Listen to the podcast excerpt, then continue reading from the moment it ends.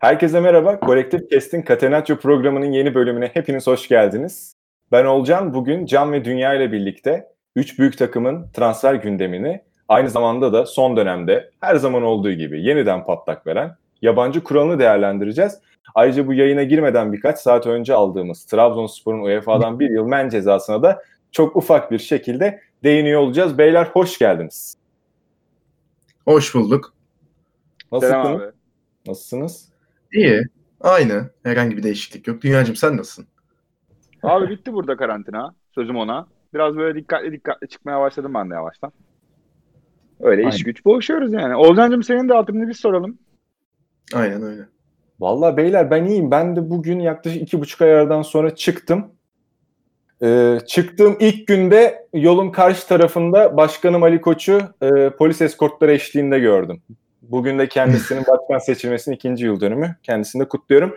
Programa başlamadan önce çok kısa da bir hemen e, bugünkü yeni kuralımızı isterseniz söyleyelim. Şimdi hepimizin e, konuyla alakalı konuşması için 3 dakika süresi olacak. Ve bu 3 dakika sonunda ben burada gördüğünüz bu tatlı zili çalıyor olacağım. Ve bu zil çaldığı anda cümle ne olursa olsun orada kesilecek. Yani ben 3 dakika dünya konuşurken e, tam ortasında buna basıp sözünü kesebileceğim ve direkt konuşmayı kesecek. Anladınız değil Burada mi? Burada bir şey diyeceğim. Evet bir dakika podcast'te dinleyecekler için bir şey diyeceğim. Burada şimdiden özür diliyorum. Ben 3 dakika şeyine dikkat etmeye çalışacağım. Yani umarım çaldırmayız zili. Yani çünkü kulaklıkla dinlerken bir anda hani zil sesi gelebilir. Tetikte dinleyin o yüzden. Böyle küçük Hiç ufak belli şakalar, minik şeyler eklemiş olduk. Girelim Tabii. transfer Söylemeye de bilirdik şimdi. Podcast dinleyicilerimize de buradan bir teşekkürü borç. Yani teşekkürü bir borç bilmeleri lazım. Hiç söylemeyip bunu yapsak mesela adam. Sesi kısmadan. Of. Çok haklısın. Ama trans- ben olsam. transfer gündemiyle bağlantılı olabileceği için tabii yabancı ve yerli oyuncu ağırlığını belki de yeni bir karar çıktığı takdirde takımlar buna göre de belirleyebilir. Ee, yine de söylentiler başladı. Şimdi son dönemde yeniden patlak veren yabancı kuralı söz konusu. En çok konuşulan şey 8 artı 2 artı 2. 8 yabancı oyuncu sahada, 2 yabancı oyuncu kulübede, 2 yabancı oyuncu türbünde. Yanlışsam beni düzeltin. Sanıyorum bunu seneler önce tekrardan denemiştik. 2 yabancının türbünde oturduğu bir sistemi. Ee, Nihat Özdemir'in bununla alakalı bir açıklaması olduğu söyleniyordu. Ondan sonra Mehmet Sepil Kulüpler Birliği toplantısının olduğunu, bir görüşme olduğunu ama hiç böyle bir e, 8 artı 2 artı 2 diye bir şeyin olmadığını söyledi. E, siz bu yabancı kuralı hakkında ne düşünüyorsunuz? Çok çok kısa bir buna değinelim derim. İlk olarak sözü Can'a veriyorum ve 3 dakikasını başlatıyorum. Abi bununla alakalı diyeceğim yani çok bir şey yok. Zaten saçmalık olduğunu burada 500 kere falan dünyayla konuşmuştuk. Bu e, senin dediğin gibi daha önce tribüne çıkarma şeyi de yapılmıştı. Hatta 2014-2015 sezonunda işte Hamza Hamzoğlu Galatasaray'la şampiyon olduğu sezon 5 artı 0 artı 3'tü sezon başı. 3 kişi e, tribünde 5 kişi sahada veya işte yedek şeklindeydi. Sonra sezon içinde bunun ne kadar gerzekçi bir şey olduğunu anlayıp tamam en azından yedek kulübesinde dursunlar. Sahada 5 kişi olsun. Yedek kulübesinde de 3 kişi kalabilire çevirmişlerdi. Ha yine mesela şu an yapılan yapılması istenen şeyde niye 2 kişi tribüne çıkıyor? O 2 kişi tribüne çıkacaksa kulüpler onlara niye para verecek? Ya bin tane soru var bununla alakalı. Bence saçmalık genel olarak tabii ki dediğim gibi. Yani burada olaya ama işte kısaca hani konuşacaksak iki taraftan bakmak gerekiyor. Tamam hani bir de işin e, Türk oyuncu, Türk teknik direktör, Türk menajer kısmı var. Ya yani bunu bir Türk oyuncuya, Türk menajere sorarsanız yabancı kısıtlaması gelsin diye. Onlardan zaten hani yabancı kısıtlaması gelmesin, yabancı yasaklansın şeklinde bir cevap gelir. Çünkü kendileri para almak isteyecek. Kendileri oynamak isteyecek. Bu çok normal. Onlara sorulursa tabii ki böyle bir şey. Ama yani işim şey kısmında hani yabancı kısıtlaması getiriyorsun. Getir peki. Ama de ki yani şu anda bir aslında yabancı kısıtlaması var. Şu an yabancı serbest değil. 28 yabancı kaydedemiyorsun sonuçta. 28 Türk kaydedebiliyorsun ama. Biri, öncelikle bunu anlayamıyorlar.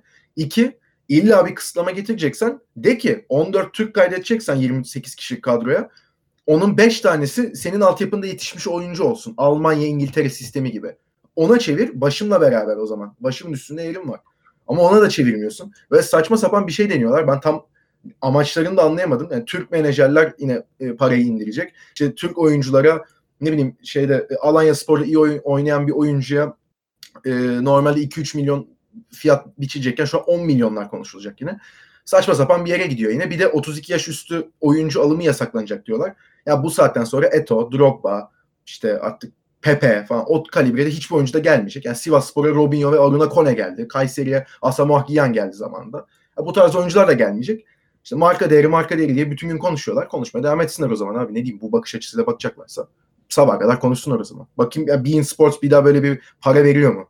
On, görsünler de ondan sonra dönerler yine 3 sene. Dünya?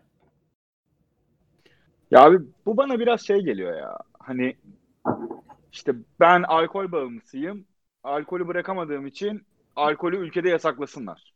İşte ben sigara bağımlısıyım. Bırakamıyorum. Sigara yasaklansın. Hepsi kaldırılsın. Kimse kullanamasın. Ya o adam belki sosyal içici. Belki hani günde bir tane iki tane sigara içiyor yani. Zararını görmeyen insanlara da bu konunun ciddi anlamda böyle yani kendini tutamadığı için adam birazcık orada hepten yasaklamaya çalışıyor. Yani kurunun yanında yaş da yansın demeye çalışıyor. Şimdi bu ülkede Galatasaray altyapısından yetişen isimler varken yabancı sınırı ya Ozan Kabak çıkarken Galatasaray altyapısından yabancı sınırı var mıydı? Yoktu. Bugün bu ülkeden bu yabancı kuralı mevcut kural geldiğinde 14 yabancı bu kural geldiğinde biz konuşmaya başlamamış mıydık? İşte Türkiye tarihinin en büyük ihracatını yapıyor. Dünyanın her yerine oyuncu göndermeye başladı diye. Çünkü sen ne kadar fazla aslında rekabet ortamını arttırırsan senin oyuncun da o kadar fazla çalışmaya başlıyor. Ya bunu böyle çevirip çevirip yani ısıtıp ısıtıp önümüze koymaktan bıkmadılar. Ben de bunları söylemekten bıkmadım. Can da aynı şekilde. Ben Can'ın bu konudaki görüşünü 20 kere falan dinledim. Evet abi yani. Ee, ve hani hiçbir şekilde değişmiyor. Yani menajerler konusunda söylediği şey yüzde yüz haklı. Hani bunun tek bir doğrusu var.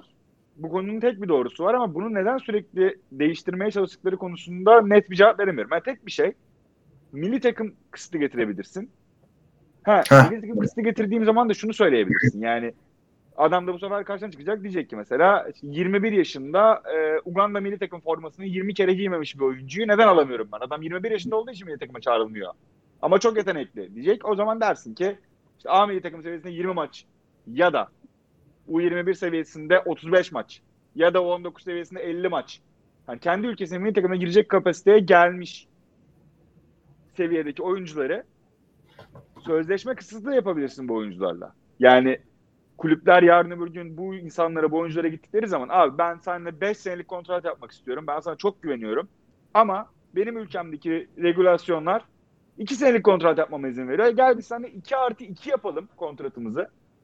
2 sene sonunda geldiğimiz noktayı beraber görelim. Bu da kulüpleri de aynı zamanda korumaya yönelik bir hareket olur. Çünkü oyuncunun tutmaması durumunda da ciddi anlamda hem oyuncu için hem kulüp için bir opsiyon yani 21-22 yaşındaki bir isim için. Ha, aynı şey hakeza belki bu 30, 32 yaş üstü oyuncular için geçerli olabilir. Yani 32 yaş üstü oyuncuyu getirebilirsin ama kariyerinin sonuna kadar burada kontrat veremezsin. Nitekim Heh. bence bu mesela mantıklı. E, bu, bu ülkeye gelen işte Van Persie transferi, Falcao transferi, işte Pepe transferi vesaire bunların üzerinden konuşmak ne kadar mantıklı bilmiyorum. Hepsi belli bir performans şu ana kadar sergilediler. Kendilerini gösterdiler ama Dünyacım teşekkür ederiz düşüncelerin için. Üç dakika. ee, kusura bakma. Bu çok zevkliymiş. çok zevkliymiş gerçekten. Hiç beklemiyordum ya. Evet ya. Açıkta. Şimdi ama bizde hiçbir e, şey yok. Ben de kendim takım başlattım şimdi. E, herkes bununla alakalı bir şeyler söylüyor. Herkesin bir fikri var ama kimse bu fikrini destekleyecek argümanlarını da hiçbir şekilde sunamıyor. İkinize de şu konuda çok çok katılıyorum. Türk menajerler, Türk futbolcular için biçilmiş kaftan. Hele bu e, derdi futbol oynamak değil de para olan futbolcuları zaten e, açıklama yaptıklarında kendilerine çok iyi belli ediyorlar. Siz de zaten medyada görüyorsunuzdur. İşte biz forma şansı bulamıyoruz, şöyle yapamıyoruz. Yani çalışabilirsin abi. Senin çünkü tek derdin para. Sen çünkü bir Anadolu kulübünün kalbur üstü bir oyuncususun ve Türk e, oyuncu alımı zorlandığında biliyorsun ki bir tane İstanbul takımı hem sana yıllık 2 milyonu indirir, hem kulübüne 5 milyonu indirir, menajerine paranı indirir. Bunun örneklerini işte çok fazla gördük. Ya hemen aklınıza kim geliyor? Tarık Çamdal, Alper Potuk.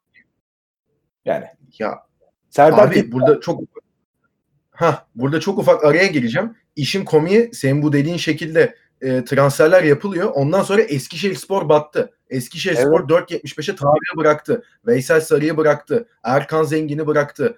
Alper Potuk'u bıraktı. Ne oldu ondan sonra? Yani adamların sırf o iki sezonda 20-22 milyon euroluk bir transfer geliri var. Ondan sonra 2018 senesinde başkan çıkıp işte komutanından kaymakamına valisine herkes seferber olsun batıyoruz. Ulan o para nereye gitti o zaman? Yani yabancı İşte aynen yokken öyle. Yani menajerleri yedirmekten Ha? menajerleri Yani- yedirmekten Serdar Ali Çelikler'in bir şeyi var ya kulüpler nasıl batıyor diye Karabük Spor evet muhabbeti. Evet. Castro Geloğlu. Evet. Ya o kadar doğru Evet. ki gerçekten korkunç bir şey. Ya ben kesinlikle e, hiçbir şekilde rakam yani 14 bile olmamalı anladın mı? Yani serbest. Zaten Türk oynatmak isteyen oynuyor. Bir önceki programın sonunda da çıldırdığım nokta oydu. Kimse Evet. seni zorlamıyor ki yabancı alman için. Fatih Terim söylemiş sanırım. Çok doğru. Bu 14 yabancı değil. 14 Türk oynatma zorunluluğu diye. evet Şans veren bal gibi de şansını veriyor. Yurt dışına satan genç oyuncusuna güvenip performansını kendine yarar sağlatarak parayı cebine koyuyor. Haklı bir şekilde çocuğunu bildiğin adam kendi kulübüne yetiştirdiği çocuğunu Avrupa'ya gönderip onunla gururlanacağı bir tablo ortaya yaratabiliyor. Saçma ya ne kadar konuşsak konuşalım abi gerek yok gerek. Hala 20 saniyen var dünya öyle bakmana gerek yok. Zili çalmam. Biliyorum. Ben de Sonuç olarak bomboş bir muhabbet. Eminim ya biz bunu daha çok konuşacağız bu arada. Hiçbir şekilde de Çok. e, kar- karar alamayacaklar. Evet. 10 saniye kala bitiriyorum. Şimdi güzel. yabancı sınırı için zaten bir program bile yapabiliriz. O yüzden hani hiç e, daha fazla uzatmıyorum. İlk olarak bu transfer gündemini Galatasaray'la değerlendirmeye başlayalım derim ben. Çünkü hani çok büyük ihtimal gelecek isimler en çok Galatasaray tarafında belli gibi. Belki de sezonun 10. haftası itibariyle Galatasaray'ın özellikle Sivas'tan Mert Hakan Yandaş ve Emre Kılınç'la anlaştığına yönelik çok fazla haber ortaya çıktı ve bu e, arada da ligin lige verilen arada da çok fazla artık dile getirilmeye başlanmıştı. Fakat öncesinde bir takımları böyle boşaltmaya yönelik gideceklerle ilgili ilk olarak konuşmaya başlayalım derim ben. Size isterseniz Galatasaray'la alakalı ben kısaca bir tabloyu özetleyeyim. Gidecekler üzerinde kısa kısa yorumlarınızı alayım. Ondan sonra geleceklere bakarız. Şimdi Galatasaray'da Mariano Selçuk ve Donk'un sözleşmeleri bitiyor. Ee, sizce böyle başlayalım ilk. Bu üç isimden hangileriyle sözleşme uzatılmalı, hangileriyle uzatılmamalı? Hemen Can senden kısa bir yorum alabilir miyim? Mariano gider, Donk indirim yapar kalır iki sene daha. Selçuk da e, Fatih Hoca'nın yardımcısı olur. Dünya sen ne düşünüyorsun? 32 yaşından genç oyuncuları ele aldığımızdaysa sen devam edeceksin öyle. Güzel. yok yok tamam. Tamam. Mariano Selçuk. Ee, Selçuk Hoca'nın yardımcısı olur bence de. Donk'un sözleşmesinin ben 1 artı 1 ya da bir, sadece bir yıllık olarak uzatıl- uzatılacağını düşünüyorum. Mariano konusunda biraz soru işaretim var. Yani üç kulvarı bir arada götürmeye çalışırken berbat bir performansı vardı Mariano'nun. Tanınmayacak haldeydi ama ne zaman Galatasaray Avrupa'dan elendi sadece lige odaklandı. Mariano'nun performansı da arttı. Asist falan yapmaya başladı daha çok. Daha Asist çok hücumlara destek vermeye ve geriye dönmeye başladı. Yani orada Mariano'ya bir yıllık bir kontrol önerilse belli bir tutardan bence çok sırıtmaz. Bir sene daha götürebilir orayı bir transferle beraber. Ben de burada Donk'un tam bir joker oyuncusu olduğunu düşünüyorum. Onu Donk'u çok sevmem bir tarafa gerçekten hani tam bir görev adamı. İnanılmaz disiplinli bir herif ve hani nerede hangi mevkiye koyarsam koy oynayacak durumda. Hadi zaten stoperle defans orta sahanın yedeği adam kimi zaman gol aramak için bile Fatih Terim'in elindeki kozlardan biri oluyor. Ben de Selçuk İnan'ın artık futbolu bu sezon sonunda bırakacağını düşünüyorum. Zaten futbolunu bir süredir bırakmıştı. Bunu daha önce de konuşmuştuk. Mariano ile alakalı da artık Galatasaray için miladının dolduğunu ve e, daha farklı bir isme gidilebileceğini düşünüyorum. Zaten gelecek isimler arasında da ve söylentilerde de böyle bir isim var. Bu sözleşmesi bitenler dışında e, Lemina, Andone ve Seri'nin de kiralık sözleşmeleri bitiyor. Sanırım Emre Mor'u burada söylememe gerek yok. Hiçbir şekilde Galatasaray'ın planlarının arasında olacağını ben düşünmüyorum şahsen. Bir diğer kiralık... giriyorum. Tabii. Emre Mor zaten Galatasaray'ın oyuncusu değil. Emre Mor kiralıktı. Onun yani kiralık üstüne Galatasaray kiralık yolladı. Zaten bir sezonda onun kiralı. Satın alma opsiyonu vardı. Evet evet hayır şey Emre Mor'un kiralığı bitiyor zaten. Hani herhangi bir Galatasaraylı bir bağı kalmayacak bu sezon sonu itibariyle. Bu yayını YouTube'a koyacağımız için Emre Mor hakkında olan yorumlarımı şu an dile getirmeyeceğim. Tamam. çok, çok teşekkürler kanalı koruduğun için. Ve tüm bu kiralık sözleşmesi bitenlerin bence çok daha ayrı bir yerinde olan bir isim var. O da bence Fatih Terim'in takımda en çok kalmasını istediği isimlerin başında gelen Henry Onyekuru. Ee, bu kiralık oyuncuları düşündüğünüzde sizce hangilerinin bonservisi alınmaya e, çalışılabilir? Hangileriyle yolları direkt ayırırdınız siz olsaydınız? Bir daha sayayım isterseniz. Lemina, Andone, Seri ve Onyekuru.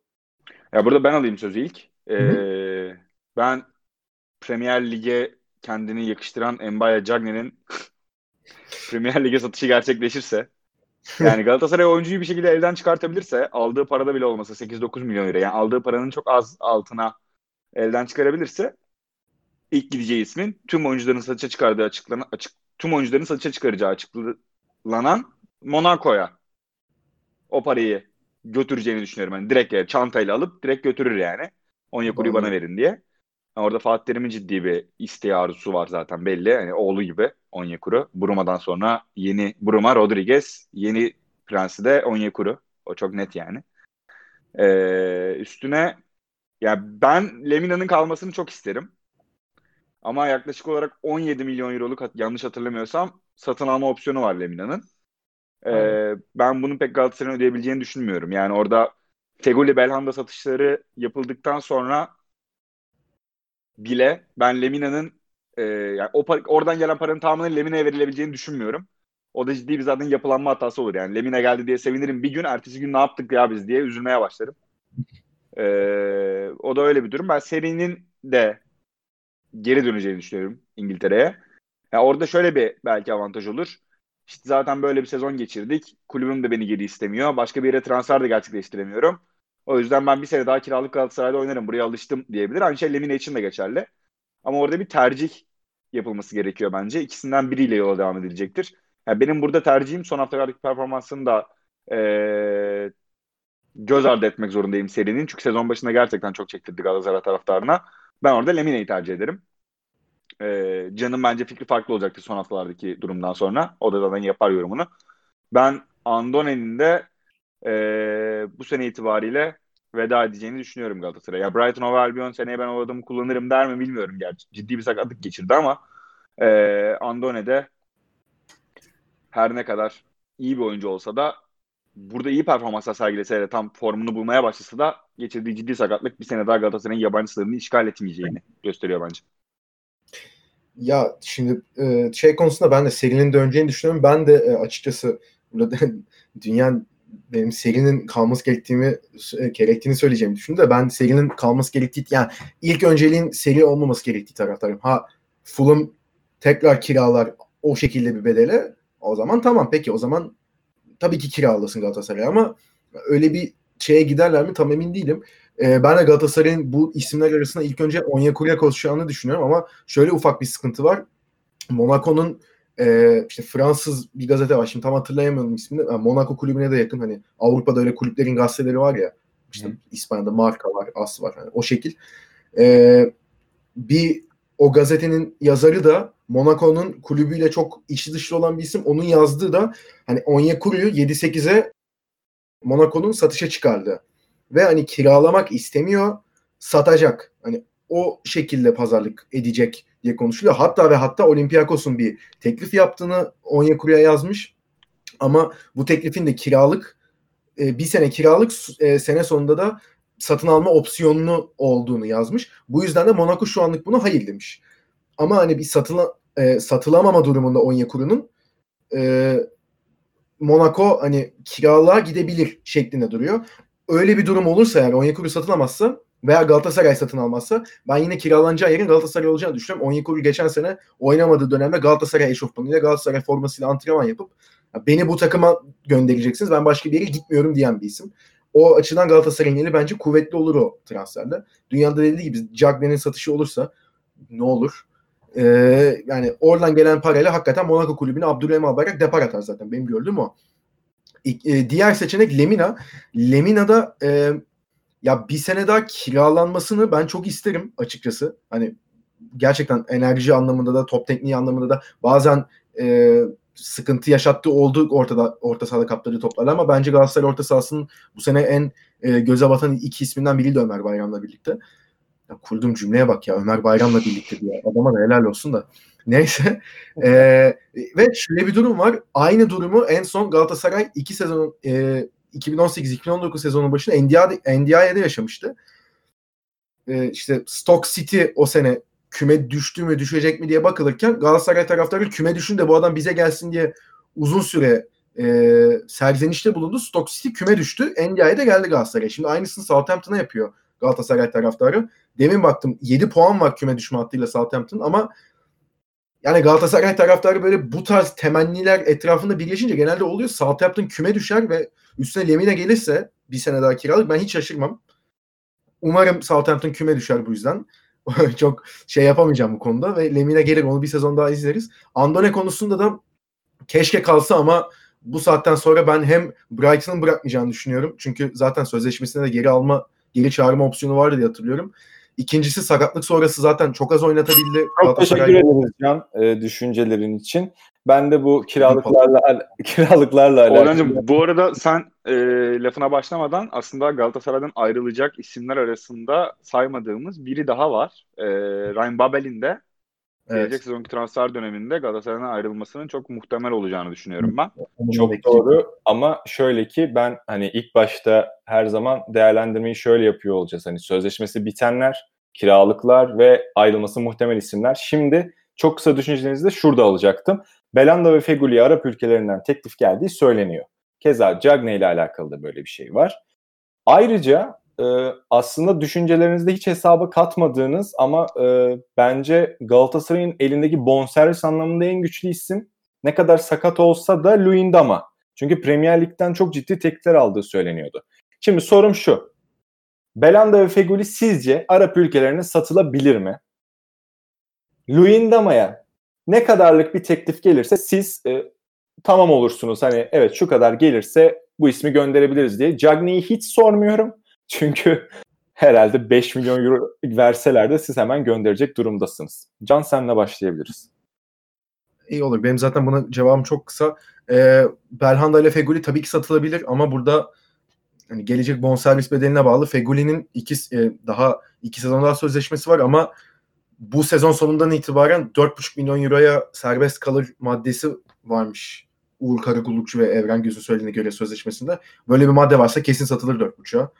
Yapacak bir şey yok. Zaten zamanda da yaklaşık o paraya alınmıştı. Finansal anlamda da bence yani çok kötü bir hamle olmaz. Belhanda konusunda Belhanda'nın bir sezonu kaldı sözleşmesinde. Şu an satılması olabilecek en iyi senaryo. Yani çünkü bir sene daha kalırsa bedavaya gitmesi büyük sıkıntı. Hala Arap ve Rus ülkelerinde piyasası olduğu belirtiliyor. Hani Belhanda'yı 4'e 5'e satarsa Galatasaray çok büyük iş yapmış olur ama bence onun için e, alıcı arayacak Galatasaray. Cagne konusuna ben de girmiyorum. Hiç yani direkt onu takımda düşündüğünü zannetmiyorum Fatih Terim'in. Son olarak Luyendama konusunda da abi yani Luyendama'yı 8'e aldı Galatasaray. Tamam 2 yani 3 artı 5 şeklinde aldı ama yani Premier Lig'in bonservislere ne kadar şişirilmiş ücretler verdiğini biliyoruz. Yani Luyendama da hani tam 27 yaşında çok şey değil ama prime'ında olan bir oyuncu. Ya ben 14-15 üst ya 14-15 benim sınırım Luyendama. Söylenti de gerçekten 15 milyon euroydu zaten. Aynen 15 milyon civarı oldu. 10 milyona giderse sinirlenirim çünkü hani yerine onun getirdiklerini yapabilecek bir insanı şu an Galatasaray 10 milyona bulabilir mi? Soru işareti. Ya ben 15 diyorum. Yani Galatasaray'ın hani minimum 15 belirlemesi gerekiyor bence pazarlık şeyini dünya? Yani ben Fegoli ve Belhanda'nın %100 satılabilir olduğunu hatta Belhanda'nın da satılması gerektiğini inanıyorum. Yani Belhanda Galatasaray taraftarının ve kulübünün yaramaz çocuğu. Herkes tarafından aslında içeride bir sevgi beslenen, içeride ciddi bir seven ekibin de olduğu ama aynı zamanda hal ve hareketleriyle de artık hani o gerilim bardağını taşırma noktasına getirmiş bir isim. Ya Can'ın söylediği orada kritik bir nokta var Belhanda'nın sözleşmesiyle ilgili. Belhanda ile bu sezon sonunda ya sözleşme yenilemesi lazım Galatasaray'ın ya da satması lazım. Aynen öyle. Yani Belhanda'nın 3 sene sözleşmesi olsa Galatasaray'da yani ya da 2 senelik bir yani bundan sonraki sezon dahil olmak üzere 2 sezonluk bir sözleşmesi olsa belki bir sezon daha Belhanda'dan yararlanma. Hani artık etinden sütünden yararlanmak derler. Öyle bir hakkı olabilirdi Galatasaray'ın belki. Ama bugün gelinen noktada ya sözleşme imzalayıp uzatacağız. 3 sene daha Belhanda ile beraber olacağız. Ya da Belhanda'yı sene sonunda göndereceğiz ikileminde. Ben Belhanda'nın artık gitmesi gerektiğini. Çünkü o 3 senelik e, sürecin gerilim bardağını çoktan taşırıp üstüne belki bir bardak daha doldurabileceğine inanıyorum. Yani Belhanda ile çok kötü bir noktaya gelebilir Galatasaray taraftarı. Hatta kulübü. O yüzden şu an araları iyiyken bence ayrılmanın vaktidir. Öyle bir durum ki bu arada da-. Yani şimdi mi sabaha mı durumuna geldi iyice yani. Hani Aynen öyle. Yani Feguli konusunda da e, ya ben Sekidik hamlesinin devre arası yapılan bence Feguli'nin yerini tutar mı ve hani tutabilir mi denemesi olduğunu düşünüyorum. Tutar tutmaz orası ayrı konu. Antrenman performanslarıyla devam ediyor sonuçta. Ancak hani şunu da söylemek gerekiyor. E, bence Feguli o da miadını doldurdu Galatasaray'da. İki sezon, şamp iki sezon Şampiyonlar Ligi'nde oynadı. Sekidik olur olmaz ama oradan gelecek parayı mutlaka bir yere verecektir Galatasaray. Cagne konusunda ben de girmiyorum. Hızlanmaya çalışıyorum. Ne kadar aktif kaldı. Yok biraz daha var. Onun dışında Luyendama sorusu. Ya ben Luyendama'nın Can'ın da dediği gibi 15 milyon euroya Avrupa'ya satılabileceğine inanıyorum. Bu hani Fransa olur, İspanya olur, İtalya olur. 15 milyon euro benim Luyendama için sınırım. Ama geçirdiği sakatlık sonrası ben o sınırı düşürdüm. Yani Avrupa pazarına gittiğimiz zaman işte 10-12 bandına Luyendama satılırsa bir sezon futbol oynamamış bir oyuncu için bence iyi bir para.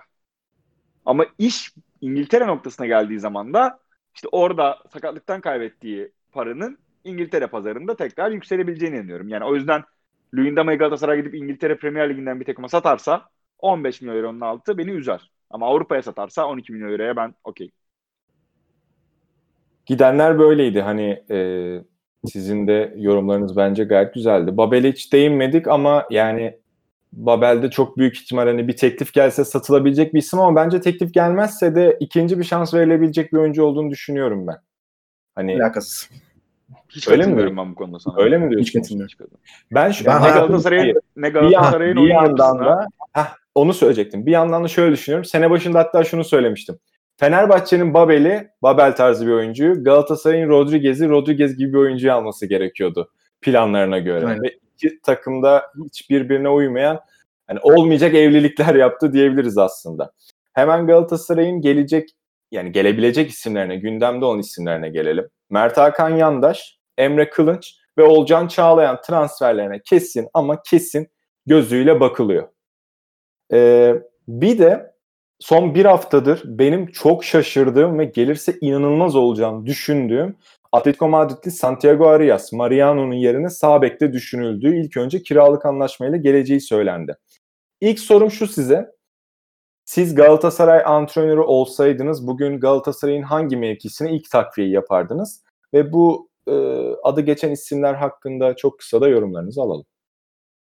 Dünya Ya bu sefer ben başlayayım. Aynen. Ee, ben Galatasaray'ın ilk bakacağım, yani benim Galatasaray'a ilk bakacağım yer e, gelecek sezon planlamasında önce orta sahanın ortası olurdu. Çünkü yok orada biri. Hem Lemina'nın hem Seri'nin ayrılacağını düşünürsek orada bir isim yok.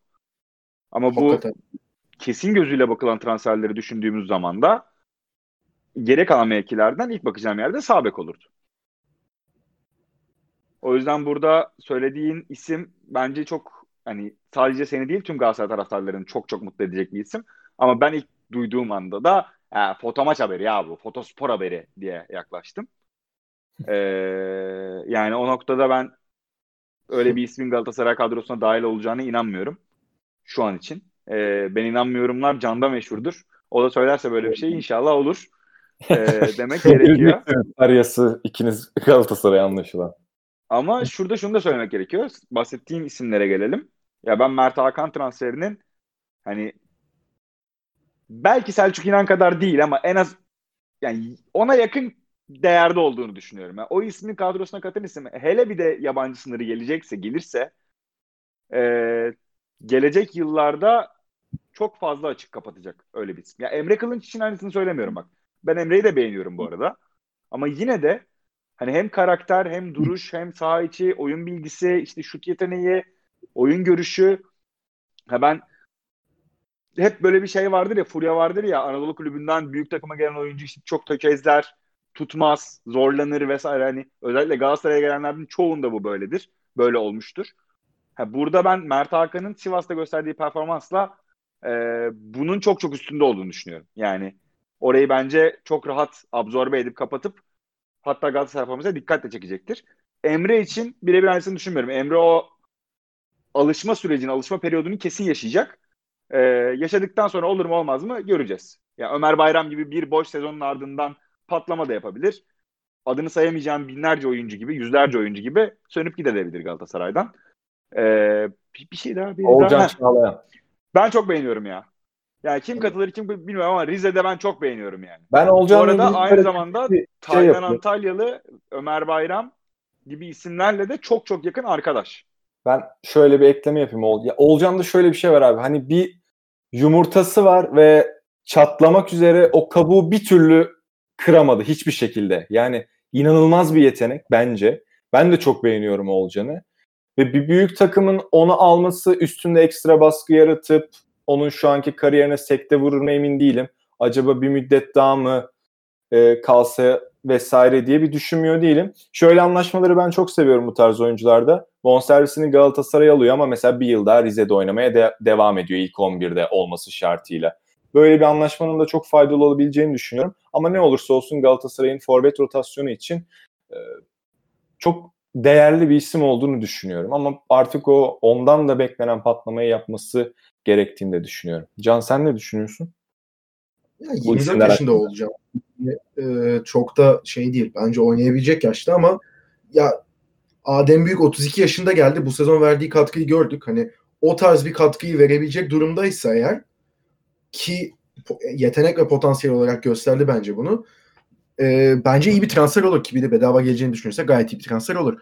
Ee, burada Emre Kılınç hakkında dünyanın dediklerine tamamen katılıyorum. Ee, yani Sivas'tan gelmesi muhtemel ikili düşündüğümüz zaman Emre Kılınç bence biraz daha dünyanın da dediği gibi kapalı kutu hani tam olarak ondan ne alabilir Galatasaray? Nerede değerlendirir? Hani sol kanat menteşeli bir oyuncu ama sağ kanada evrildi Sivas Spor'da özellikle de bu sene başı Fernando'nun gelişiyle. Ee, hani sağ kanat yedeği mi olacak? Forvet arkası oynadığını gördük ara ara. O öyle mi olacak? Yoksa sol kanatta mı denenecek? İşte ilk 11'i mi zorlamaya çalışacak? Yedekten mi de ilk önce denenecek? Hani o konularda biraz daha bence e, Emre Kılınç'ın o adaptasyon süreci sıkıntısını yaşayacağını düşünüyorum. Mert Hakan konusunda da yani Emre Kılınç hakkında da Mert Hakan hakkında da dünya dediklerine tamamen katılıyorum. Çok daha fazla bir şey eklemiyorum o yüzden. E, çünkü ben Mert Hakan'ın ben de dünya gibi hani Anadolu'dan gelip o Galatasaray'da bence bir üst seviyeye sıçrama e, hareketini yapabilecek potansiyelde ve karakterde olduğunu düşünüyorum. Bence de hani geldiği andan itibaren ya orta sahanın belki hani en merkezindeki en hani e, oyunun merkezindeki isim olmayacak belki ama e, tamamen sisteme ayak uydurabilecek potansiyelli biri olduğunu düşünüyorum. Dünyaya da burada bir şey soracağım. Galatasaray mesela seneye bir şekilde hakikaten Lemina'yı tuttu diyelim. İşte Lemina, Mert Hakan, ne bileyim Emre Akbaba üçlüsü oluşturursa mesela orta sahada sen mutlu olur musun yoksa yine de bunların yanına bir takviye ister misin? Ya ben defansif anlamda orayı tutacak bir ismi isterim açıkçası. Kim Ben olacağını de. bilmiyorum. Orada risk alınabilir bence. Böyle bir üçlüye sahipken bir de Ömer Bayram gibi joker oyuncun varken hatta ve hatta eğer stoperin stoper hattını sağlam kurarsan oraya Donk'u da adapte edebilecekken bir Evet. sene daha. Evet. Orada bir risk alınabilir. İşte genç oyuncu olur. Ee, Taylan? Anadolu'da Yo Taylan bence hücum gücü daha yüksek bir oyuncu. Taylan- Orada Emre Akbaba gibi bir isim Evet. varken bir de Belhanda'nın gidebileceği söz konusuyken ben Taylan'ın orada forma şansını savaşarak alabileceğini düşünüyorum yani. Hani seneye belki Ömer gibi bir Taylan izleriz. Kimse bilemez bunu şu anda ama defansif anlamda e, Mehmet Özcan mesela Eskişehir'den konuşuluyordu. Geçen sezonun transferinin Evet. başında. Ha, böyle Evet. bir risk alınabilir mesela. Mehmet Özcan gibi ismin oraya bence dinamizm katar. Ee, tutmazsa da tutmadı der, deriz yani. Bu da bir ihtimal tabii ki. Aynen öyle. Son bir sorum var. Çok evet ya da hayırlık bir cevap. 3 milyon euroluk teklif gelse Falcao'yu satar mısınız? Hayır. Hayır. Can evet mi dedin? Hayır. Ha, hayır tamam peki. Merak ettim. Çünkü teklif geliyor falan öyle şeyler de okuyoruz yani. Evet 1 milyon Galatasaray, euro şey. Galatasaray'ı bitirdik. Çok kesildi. Bir daha söyle istersen. Ha, ya 7 milyon euroyu Falcao diyorum ki bırakıp gitmez yani. O, ki gitmesin zaten. Hani, daha kalsın bir sezonda yani. As forvet yani. Olcan ben Galatasaray'ı bitirmeden sana son bir şey sorabilir miyim? Tabii ki. Bu Mert Hakan ve Emre Kılınç özelinde değerlendirmelerimize sen ne derecede katılıyorsun? Bir de e, Fenerbahçe'ye geçeceğiz tabii ki ama son günlerde işte Emre Belözoğlu'nun Mert Hakan'ı ikna etmeye çalıştığı, daha fazla Fenerbahçe'nin para teklif ettiği gibi şeyler konuşuluyor. Aynı zamanda Mert Hakan özelinde bu bahsettiğim karakter demekten yani karakter dedim ama karakterden kastım aslında e, Anadolu kulüplerinden genç yaşta e, İstanbul'a büyük takımlara gelen oyuncular birazcık orada olgunluk gösteremiyorlar ama ben Mert Hakan'ın iletişimine, konuşmasına, sağ içi duruşuna baktığım zaman orada kaptanlık seviyesine bile yükselebilecek kısa sürede bir isim olarak görüyorum. Olgunluk olarak. E, senin fikirlerini de alabilir miyim bu konuda? Ya ben şeye biraz karşıyım. Hani e, bir oyuncuyu bir büyük takım istediğinde başka hiçbir takım oyuncuya teklif yapamazmış gibi gözükmesinden her zaman çok rahatsızım. Bu iki taraf için de geçerli bu arada. Hani Fenerbahçe'nin ilgilendiği biriyle Galatasaray da ilgilenebilir abi. Bundan daha doğal hiçbir şey olamaz ki. Ve ama özellikle Emre Belözoğlu'nun sportif direktörlük görevine artık iyice ısındığı, tüm Türk futbolcuları aradığı falan filan birazdan bahsedeceğim ondan. Hani bu tarz biraz aslında spekülasyona mı kaçıyor ya da tıklanma uğruna mı yapılıyor emin değilim. Yani Mert Hakan'la ilgileniyor da olabilir bu arada. Mert Hakan gidip Galatasaray'ı tercih edecek. Tıpkı Emre Akbaba'da olduğu gibi. Fenerbahçe Emre Akbaba için de çok uğraştı. Ama Emre Galatasaray'ı seçti. Hani konunun özeti şu bu transfer şeyinde. Herkes her oyuncuyla ilgilenebilir ve kimse ilgilenmemek zorunda değil. Boşta bir oyuncu var. Faydalı olabileceğine inanıyorsan sen de teklifini yaparsın. Oyuncu nereye istiyorsa oraya gider. Mert Hakan bence e, az önce Can'ın söylediği o hani Lemina, Emre Akbaba, Mert Hakan. Ben de hani arkadaş ortamında Galatasaray'la alakalı konuştuğum zaman benim içimde çok heyecan verici bir üçlü. Gerçekten çok başa inan, inanılmaz dinamik bir kere her şeyden önce. Mert Hakan da ciğersizin teki. Lemina da öyle yani inanılmaz bir fizik gücü. Çok kaliteli bir orta saha üçlüsü olduğunu düşünüyorum. Keza Ömer Bayram aynı şekilde buraya monte ettiğin zaman. Emre Akbaba yerine Taylan ya da e, ön liberoya Lemina yerine kimi koyabiliyorsanız. Emre Kılınç'ın biraz daha e, yedek kulübesi için bir güç takviyesi olarak alındığını düşünüyorum. Ama kafamda soru işareti şu acaba Feguli satılsa direkt Feguli yerine monte edilebilir mi Emre Kılınç? Fatih Terim güvenir mi Emre Kılınç? Çok büyük, çok çok büyük tepki çeker bu noktada. Tepki çekeceğini düşünüyor musun gerçekten? Hani ne bileyim. Evet yani Feguli yerine Emre Kılınç'ı koymak. Hı hı. Yani zaten tek yıldız oyuncusu sene sonunda Falcao olarak kalacak bir takımdan bahsediyorsun. Yani evet orada bir yani genç oyuncu işte bir şans verilmeli vesaire bunlara katılıyorum. Ama bence şöyle olmalı. Emre Kılınç'tan yani gidip oraya Feguli gibi bir yıldız oyuncu da alınmamalı. Geldiği zaman çok büyük sükse yaratmıştı ben. Feguli'nin ismi özelinde söylemiyorum bunu. Ee, hatta bir 10 hafta oynamayıp işte daha Feguli gelecek bu takıma gibi bir furya dönüyordu Galatasaray taraftarı arasında. Bayağı bir eğlence konusuydu yani. Ee, bu Tudorlu 8'de 8'de giderken takım çok iyi giderken e, dönem. Şimdi oraya Emre Kılıncı koyarsan tek başına arkasına da Sekidika var dersen şeye benzer. E, Abdülkader Keita sonrası Juan Pablo Pino transferine benzer Galatasaray. O kadar değil ya. bence ben bence o kadar. Ama oraya Emre Kılınç'ın üstünde Emre Kılınç'ın savaşabileceği birini koyarsan Evet, ben de o zaman belki dengeleyebilirsin. Anladım. Ben de katılıyorum. Ve ya özet olarak da ben Mert Hakan, Emre Kılınç transferlerinin çok ciddi katkı vereceğini düşünüyorum. Özellikle Mert Hakan. Bununla beraber yayınımızın ilk bölümünün sonuna geliyoruz. İlk bölümde son zamanlarda tartışılan yabancı kısıtlamasını, yabancı sınırını konuştuk ve Galatasaray'ın gelecek ve gidecek transferler gündemini yorumladık. Şimdi bu yayınımızın ikinci bölümünde de Fenerbahçe ve Beşiktaş'ın transfer gündemiyle alakalı konuşmaya devam edeceğiz. İkinci bölümümüzde de hepinizi bekleriz.